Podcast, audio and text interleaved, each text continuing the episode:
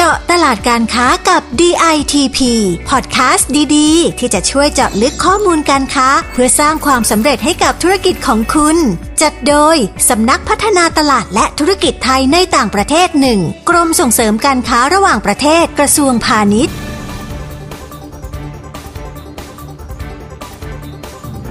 สวัสดีค่ะ คุณผู้ฟังพบกันเช่นเคยนะคะ กับพอดแคสต์เจาะตลาดการค้ากับ DIDP ซีซั่น5ค่ะ วันนี้นะคะอยู่กับนุ่มนภัชชนวัฒนานุกูล หัวหน้ากลุ่มงานญี่ปุ่นเกาหลีและออสเตรเลียค่ะ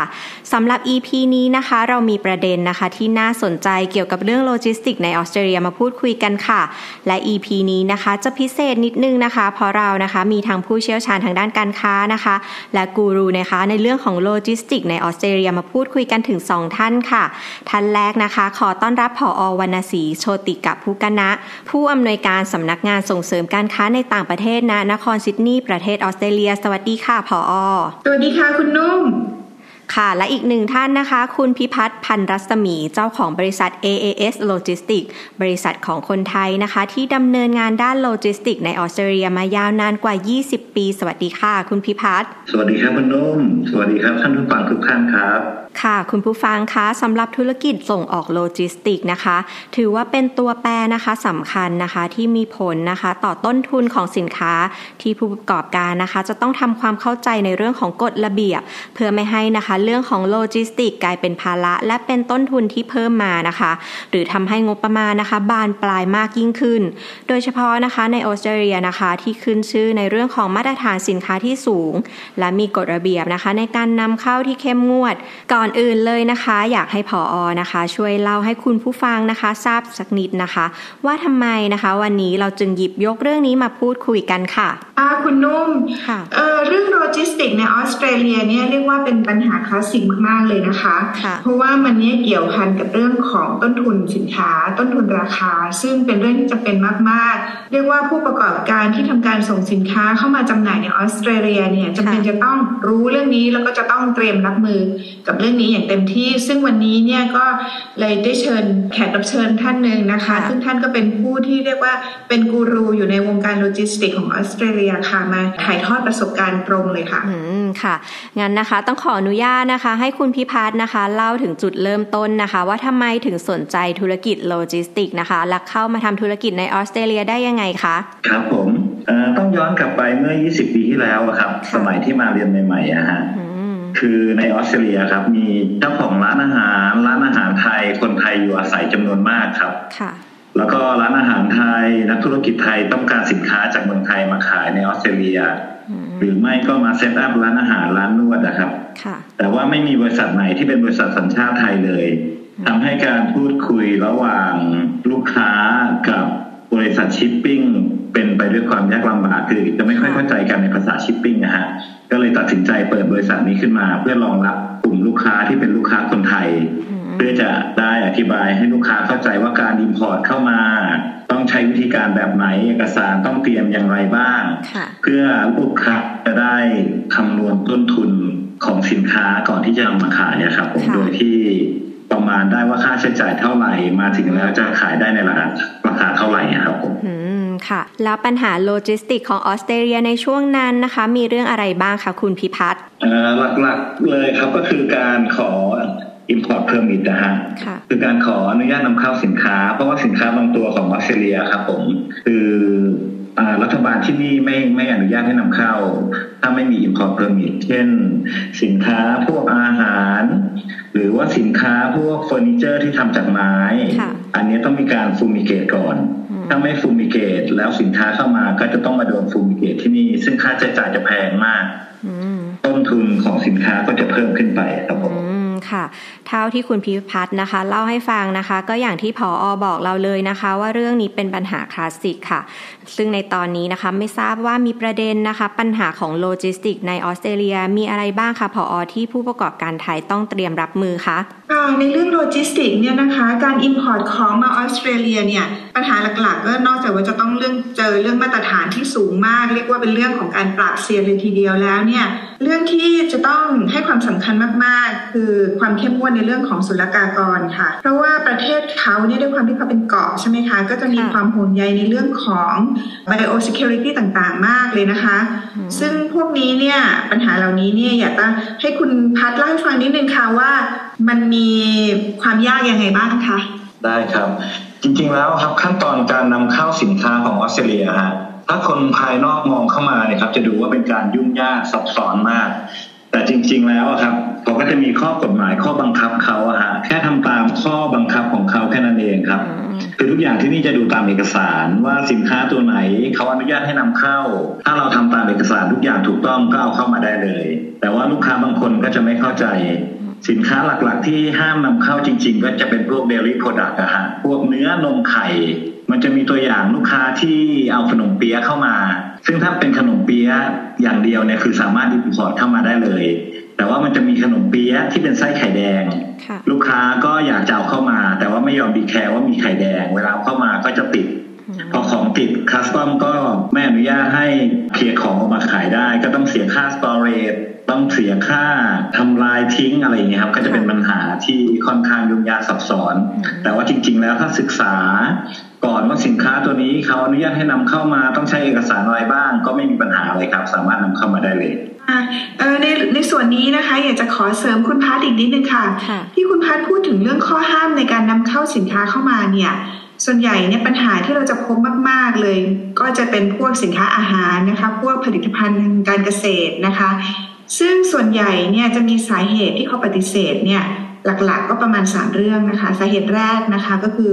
ในเรื่องของการตรวจพบสารเคมี พวกสารพิษสารปนเปื้อนนะคะ ในสินค้าพวกตระกูลถั่วนะคะ แล้วก็พวกสินค้าสัตว์น้ำค่ะ ส่วนประการที่2นะคะก็คือ ในเรื่องของการตรวจพบสารกำจัดศัตรูพืชนะคะ ตกค้างในสินค้าพวกผักผลไม้นะคะ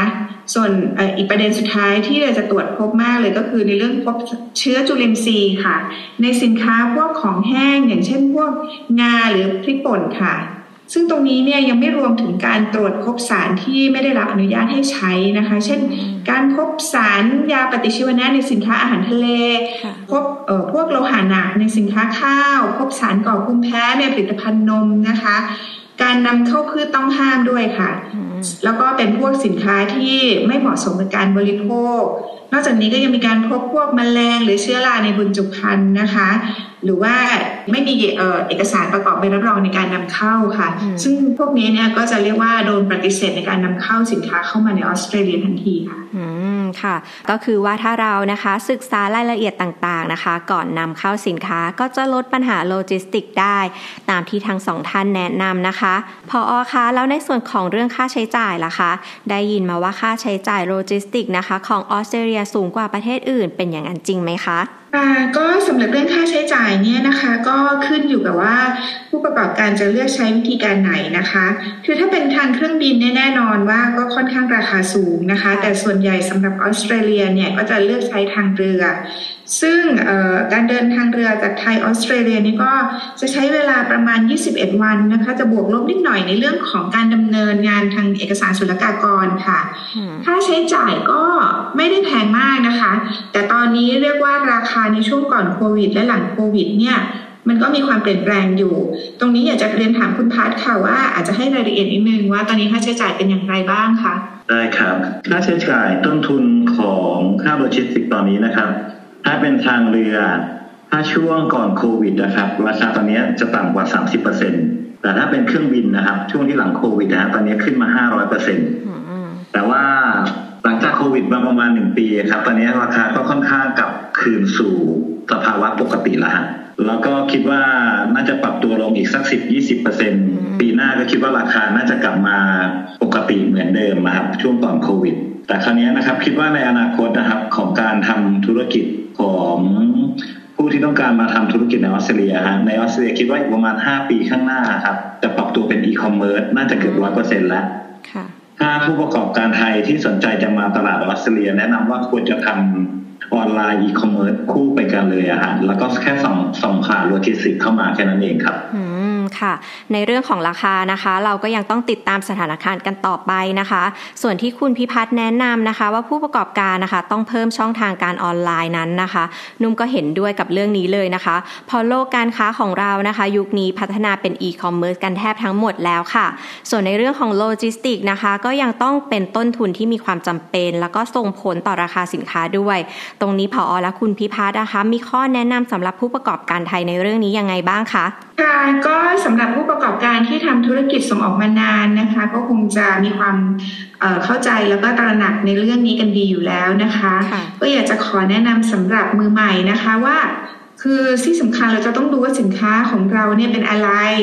ศึกษาข้อมูลล่วงหน้าก่อนว่าสินค้านั้นนะสามารถจะนำเข้ามาได้ไหมค่าใช้จ่ายประมาณเท่าไหร่ Import License Permit เนี่ยมีอะไรบ้างนะคะ ก็จะต้องเช็คในรายละเอียดในส่วนนี้ให้เรียบร้อยนะคะ ขั้นตอนการดำเนินงานต่างๆ ก็จะต้องเป็นไปตามระเบียบค่ะ ซึ่งตรงนี้เนี่ยนะคะทางสคตสำนักงานส่งเสริมการค้าในต่างประเทศคุณเจนนี่เนี่ยเราก็ยินดีที่จะให้ข้อมูล แล้วก็ให้คำแนะนำแก่ผู้ประกอบการไทยทุกท่านนะคะ แต่ว่าถ้าเกิดสมมุติว่าเกิดปัญหาในเรื่องของการติดต่อในเรื่องของด้านโลจิสติกขึ้นมาเนี่ยแล้วถ้าสินค้าเกิดติดขึ้นมาเนี่ย อยากจะทราบว่าจะเกิดผลอย่างไรบ้างเนี่ยอันนี้เนี่ยคงจะต้องให้คุณพัฒให้รายละเอียดตรงนี้นิดนึงค่ะ ได้ครับถ้าเกิดปัญหาขึ้นมาจริง ๆ นะครับ อย่างเช่นไม่ผ่าน import permit หรือสินค้าไม่มีคุณภาพตามที่รัฐบาลออสเตรเลียกำหนดนะฮะเช่น เอกสารไม่ครบถ้วน หรือว่าไม่มีการ fumigate เข้ามาจะมีทางเลือกให้ลูกค้าอยู่สามทางนะครับทางที่หนึ่งคือต้อง return ตู้กลับไปยังเมืองไทย ซึ่งก็ต้องเป็นค่าใช้จ่ายของผู้ประกอบการเองนะครับทางที่สองคือเผาทำลายทิ้ง ก็เช่นกันครับ ผู้ประกอบการก็ต้องรับผิดชอบค่าใช้จ่ายเองเหมือนกันทางที่สามคือทางสุดท้าย fumigate inspection หรือมีการ analysis เพิ่มเติมนะฮะที่ออสเตรเลีย ซึ่งค่าใช้จ่ายจะสูงมาก สุดท้ายค่าใช้จ่ายก็จะต้องเป็นของผู้ประกอบการเหมือนกันนะครับผมจริงๆ ข้อระวังที่จะไม่ให้เกิดปัญหาของ การเคลียร์ของไม่ผ่านนะฮะแนะนำให้ผู้ประกอบการนะครับ เช็คกับชิปปิ้งของผู้ประกอบการเองว่าสินค้าตัวไหน ต้องขอเอกสารอะไรบ้าง ต้องมีการ import เพิ่มอีกไหมก็แค่นั้นเองนะครับ ก็จะได้มีความรู้คร่าวๆเบื้องต้นก่อนว่าสินค้าตัวนี้สามารถนำเข้ามาได้หรือไม่ได้ครับผม ค่ะ ถ้างั้นนะคะ นุ่มขออนุญาตถามคุณพิพัฒน์เพิ่มเติมอีกนิดนะคะ ว่าอะไรนะคะที่ทำให้ AAS Logistics นะคะ ซึ่งเป็นบริษัทโลจิสติกสัญชาติไทยในออสเตรเลียนะคะ อยู่คงในธุรกิจนี้ได้อย่างยาวนานกว่า 20 ปีแล้วค่ะ ครับ AAS ครับทำงานด้วยความซื่อสัตย์กับลูกค้าครับจุดเด่นของเราคือจะบอกลูกค้าตรงๆ เลยว่าสินค้าตัวไหนนำเข้าได้หรือนำเข้าไม่ได้ เราจะเช็คให้ลูกค้าก่อนเลยว่าต้นทุนที่นำเข้ามาอยู่เนี่ยประมาณเท่าไหร่ ลูกค้าสามารถประเมินค่าใช้จ่ายเบื้องต้นได้เลยครับ ว่าสินค้าตัวนี้เอาเข้ามาทำตู้คอนเทนเนอร์แล้วค่าใช้จ่ายจะอยู่ที่เท่าไหร่ลูกค้าจะขายในราคาเท่าไหร่ ลูกค้าสามารถคำนวณได้เลยว่ากำไรขาดทุนจะประมาณเท่าไหร่ อันนี้คือจุดเด่นของเราครับ ก็คือถ้าเอบอกลูกค้าว่าสินค้าตัวนี้สามารถนำเข้าได้ ก็แปลว่าสินค้าที่ลูกค้านำเข้ามาเนี่ยจะผ่าน custom ร้อยเปอร์เซ็นต์ลูกค้าไม่ต้องกังวล ว่าสินค้าจะติดขัดมีปัญหาต้องจ่ายค่า storage เพิ่มเติมหรืออะไรได้เลย ก็หมายความลูกค้าสามารถคำนวณต้นทุนทุกอย่างล่วงหน้าได้ ก่อนที่ลูกค้าจะทำการ import สินค้าตัวนั้นเข้ามาครับผม คุณผู้ฟังคะอย่างที่คุณพิพัฒน์เล่าให้ฟังนะคะ นุ่มว่าผู้ประกอบการไทยนะคะ ต้องการบริษัทนะคะ ที่ทำงานด้วยแล้ววางใจได้อย่าง AAS นะคะ สุดท้ายแล้วนะคะพออมีคำแนะนำอะไรเพิ่มเติมอีกไหมคะสำหรับผู้ประกอบการไทยในเรื่องของโลจิสติกในออสเตรเลียค่ะค่ะ ก็อยากจะเรียนว่าโลจิสติกเนี่ยนะคะจะไม่เป็นปัญหาเลย เพียงแต่ว่าผู้ประกอบการจะต้องมีการเตรียมข้อมูลนะคะ มีการดูความพร้อมในเรื่องของชิปปิ้งนะคะ ในเรื่องของกฎระเบียบการนำเข้านะคะ แล้วยังจะต้องใส่ใจกับการตรวจสอบข้อมูลให้ละเอียดทุกขั้นตอนนะคะ เพราะว่าข้อมูลก็มีการปรับเปลี่ยนแปลงด้วย ถ้าปฏิบัติตามกฎตามระเบียบขั้นตอนทุกอย่างเนี่ย การนำเข้าสินค้ามาในออสเตรเลียเนี่ยจะไม่เป็นปัญหาอะไรเลย และตอนนี้เนี่ยนะหลังสถานการณ์โควิด ซึ่งกลับมาดีขึ้นแล้วเนี่ยในเรื่องของอัตราค่าขนส่ง เรื่องโลจิสติกเนี่ยก็กลับมาสู่มาตรฐานเดิม ก็คิดว่ามันน่าจะเป็นโอกาสดีของผู้ประกอบการไทยนะคะ ที่จะมองออสเตรเลียเนี่ยเป็นตลาดส่งออกต่อไปค่ะ และเช่นเดียวกันนะคะ ถ้าเกิดมีปัญหาหรือว่าอยากจะทราบข้อมูลเพิ่มเติม สามารถติดต่อสอบถามข้อมูลมาที่สคต. ซิดนีย์ได้เลยนะคะ ทางเราก็ยินดีให้ข้อมูลแนะนำกับผู้ประกอบการไทยเสมอค่ะ ค่ะวันนี้นะคะเราได้รู้ถึงสถานการณ์ปัญหาและแนวทางการแก้ไขในเรื่องของโลจิสติกของออสเตรเลีย จากพออวนาสีและคุณพิพัฒน์กันไปเยอะพอสมควรเลยนะคะ น่าจะเป็นประโยชน์สำหรับผู้ส่งออกและผู้ประกอบการไทยนะคะ ที่กำลังมองตลาดออสเตรเลียอยู่ หรือกำลังมองหาบริษัทโลจิสติกมืออาชีพนะคะ อย่าง AAS อยู่นะคะ สามารถสอบถามเข้าไปที่สคตซิดนีย์ได้เลยนะคะ วันนี้นะคะต้องขอขอบคุณทั้งสองท่านเป็นอย่างมากนะคะ ที่มาร่วมพูดคุยกับเราค่ะ ขอบคุณค่ะ ยินดีค่ะยินดีครับ สวัสดีครับ ค่ะ และถ้าคุณผู้ฟังนะคะ ต้องการข้อมูลการค้าอื่นๆ เพิ่มเติมนะคะ สามารถเข้าไปดูได้ที่ www นะคะ .ditp.go.th นะคะ หรือโทรสอบถามไปที่สายด่วนนะคะ 1169 ก็ได้ค่ะ และขอแนะนำนะคะแอปดีๆ นะคะ ที่ผู้ส่งออกต้องมีแอปพลิเคชัน DITP One ค่ะ สามารถดาวน์โหลดได้แล้วนะคะ ทั้งในระบบ iOS และ Android ค่ะ ก่อนจากกันในวันนี้นะคะ ฝากคุณผู้ฟังนะคะ กดติดตามกดไลค์กดแชร์ให้พอดแคสต์ของเราด้วยนะคะสำหรับวันนี้นะคะ เวลาหมดลงแล้วเราสามคนต้องลาไปก่อนนะคะ สวัสดีค่ะ สวัสดีค่ะ สวัสดีครับเจาะตลาดการค้ากับ DITP ติดตามข้อมูล ข่าวสาร และกิจกรรมดีๆ เพิ่มเติมได้ที่ www.ditp.go.th หรือสายด่วน 1169